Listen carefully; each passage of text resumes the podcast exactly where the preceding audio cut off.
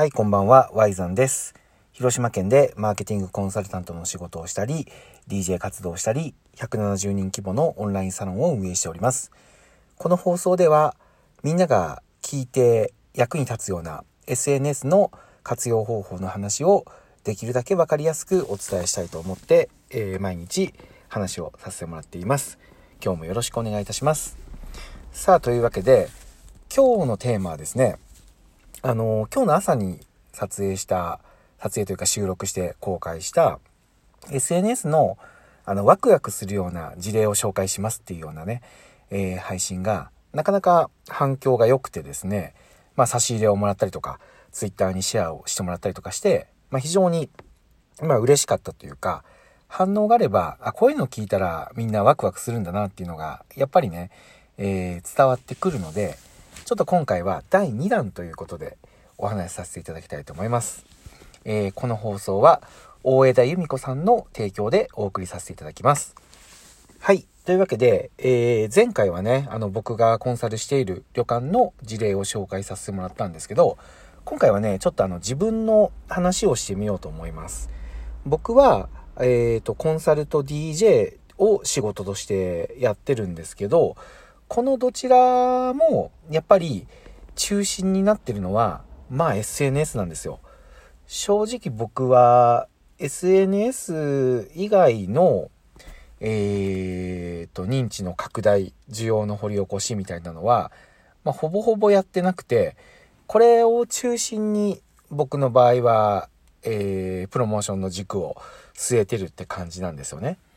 で、やっぱりね、やってみて思うのが、これもラジオで何回も話してることなんですけど、やっぱり自分で発信するだけだと、どうしてもね、限界があって、伝えるっていうことを考えた時に、やっぱりいかに、あの、周りの、えー、僕を好きだと言ってくれる人とか、僕を応援してくれてる人に、えっ、ー、と、投稿をね、してもらう。それも、あの、自然にしてもらうっていうことが、すごく大事なんだなっていうのをね、あの、日々思ってまして、これね、あのー、ちょっと事例いくつかあるんですけど、何を話そうかなと思った時に、まあ、まずあの、ちょっと、えっ、ー、と、考え方ね、そのマインドの部分を先に話しておきたいんですけど、僕も、これ、えっ、ー、と、初めのうちはね、SNS に投稿してくださいっていうことを、直接的に言うことが多かったんですよ。例えば、えー、セミナー中にスライドを写真に撮ってもらって、SNS に投稿してくださいねって言ったりとか、DJ パフォーマンス中に、えー、今日楽しかった人は SNS に投稿してくださいみたいなことを MC で言ったりとか、えー、はたまた自分のグッズを発売した時には、同封する手紙の中に SNS に投稿してくださいっていう風に書いたりとかね、してたんですけど、最近、やっぱりこの投稿してくださいって言われて投稿するものに、やっぱりすごく正直違和感があって、で、それは何なのかなと思って考えてみると、やっぱり大事なのは、あの、投稿してもらうことではないんですよ。これわかります？あの、いや、お前口コミを作るのが大事だって言ってたやんって思うかもしれないんですけど、ただ、そこを見てたら、やっぱりブレちゃうので、ブレちゃうというか、ね、えー、そこを見てたら、結局何が一番目的かって、自分の活動が伝わることだと思うんですよ。その、要は、発信してもらうのはすごく大事なことなんですけど、そこをゴールに見てたら、その先にある伝わるっていうところに、何て言うのかな、こう甘えが出てしまうというか、やっぱりこう、やってねってお願いして、結構ね、やっぱみんな、あのー、ね、僕の周りすごく、あのー、ね、素直に、素直にというかまっすぐね、僕を応援してくれてる人が非常に多いので、まあ、やっぱり投稿してくれるんですよね。ただ、そこになんか自分がこれをやってねっていう風に言っちゃってると、なんかこう、嘘になるというか、その、本当に大事なのは、やっぱりこう、その向こうにいる人に届くかどうかっていうことを考えたら、やっぱり心の底から感動した時とか、本当にこれをつぶやきたいって思うものを、やっぱ作らないと、どうしてもね、あのー、それ以上の広がりっていうのがないと思うんですよ。ここはもう本当にシビアにそう思うんですよ。なので、最近やっぱり僕が思ってるのは、もうこれすっごい当たり前のことなんですけど、やっぱりまず一番大事なのは、あの、いいコンテンツをとにかく作る。いい仕事をする。これに尽きるなっていうのをめちゃめちゃ思うんですよね。で、そこがないと、例えばもう本当にブログだってそうだし、SNS のね、本当にツイートの1ツイートとかもそうだし、やっぱり自分の思いが乗ったものを伝わ、作らないと、なかなかね、その仲間内で楽しくやっていくだけで良ければ、それはもちろんね、いらないと思うんですけど、それ以上の人に伝えようと思ったら、まずやっぱりコンテンツありきだと思うんですよ。で、誤解しないでほしいのは、コンテンツだけでやっていくのも当然難しいんですよ。なので僕はコンテンツありきの人柄だと思うんですよ。よくね、人柄だけ先に出しちゃって、えー、コンテンツを作り込んでないっていう場合は、仲がいい人っていうのとは楽しくできると思うんですけど、やっぱり広がりは起きないんですよね。だけど、コンテンツをしっかり作り込んだ上で、その上でやっぱ人柄を出してるっていう人は、それがこう広がっていった時に、その、第2、第3っていう広がりを見せた時に、そこで人柄が伝われば、普通のね、役に立つ情報だけだったらそこで誰が言ってるかとか気にせずに流れていっちゃうと思うんですけど、そこで非常にその人の人柄がしっかり出てる投稿とかもあれば、確実にファンは増えていくと思うんですよ。なんで、まず大前提としてそこを、えー、しっかり考えておきたいっていうところ。で、その上でなんですけど、僕がやっている事例っていうのは、例えばセミナーだったら、もうシンプルですけど、やっぱり写真を撮ってもらうことですね。スライドを分かりやすく作って、ここ撮っておけば、えー、後々役に立つなっていうことをやってもらうと。えー、で、そこを写真を撮っても OK っていうところを事前に伝えておいて、えー、撮影をしてもらう。やっぱりね、あの、これ結構シンプルなようで大事で、投稿する時ってやっぱり写真があるかないかで全然変わってくると思うんですよ。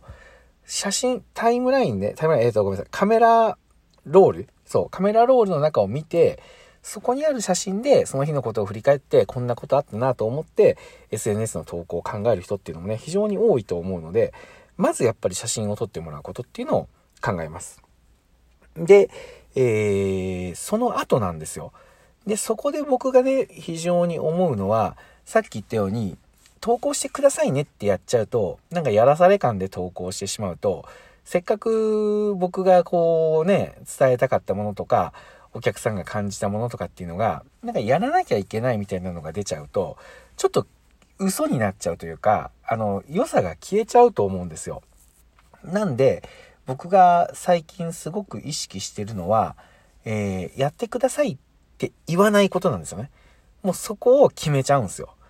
やってくださいとは言わないけど、やってもらったら、こんな嬉しいことが僕にはあって、で、あなたにもこんな嬉しいことっていうのがあるっていうところをしっかり伝えることだと思うんですよ。例えば DJ のライブとかで最近めちゃめちゃ意識してるのは、えー、まず僕の DJ が何なのかをしっかりお客さんにまず先に伝えることですよね。で、僕の DJ っていうのは正直下手だけど、下手な人でもこうステージに立って楽しそうにやれば、えー、お客さんをね、楽しませることができるっていうようなことをやりたいんですけど、それってもうズバリ言っちゃうと、まああの、な、誰かの挑戦をの背中を押すっていうことがね、言いたいわけですよ。なので、僕は最近ライブ中に伝えようと思ってることは、えー、僕は DJ を誰かの背中を押すために、あのー、やってますと。で、そんな中、もう自分でも、まあ、いろいろ大変なこととかね、うまくいかないことはあるんだけど、そんな中で、やっぱりこう人からのね、あのー、応援の言葉とか、えー、ライブに来てこんなことを思ったよっていう感想を伝えてくれると、すごく勇気になると。で、それを、あの、今伝える手段として SNS があるんだっていうところを、そういうね、なんていうのかな、投稿してくださいの先にあるものを話そうと思ってるんですよ。僕はやっぱり今こういうことをやりたくてやってるけど、なかなかやっぱ一人じゃうまくいかないことがあって辛いこともあると。けどそんな時にみんなからの応援メッセージが届けば頑張ろうって思えて、で、その先にまた僕のこの活動良かったって思ってくれて行動しようと思ってる人が増えると。そういうことをもういちいちイメージしっかりできるようにちゃんと考えて伝えるっていうことをしています。で、これって、あのもしかしたらその場でパッと話すのは、あの、ハードル高いかもしれないです。けど、そこは、あの、応用というか、この本質を見てほしいんですよ。僕が伝えてることっていうのは、ただやってくださいということじゃなくて、や、やれば、僕がどうなるか。で、やれば、あなたがどうなるか。そしてやれば、世界がどうなるか。ここなんですよ。僕の場合は、あの、DJ の感想を投稿してくれたら、まず僕は嬉しい。で、えー、世界がどうなるかっていうところを、その僕がこの活動をやるモチベーションになれば、僕は背中を押す人を増やすので、そうすると世界が前に進む。役割の一端を担える。それはあなたがやってくれることで、あなたもその一緒に僕が作りたい世の中っていうのを作る手助けをしてくれてるんだよっていう、自分と世界とあなたがどうなるかっていうところをしっかり伝えることだと思うんですよ。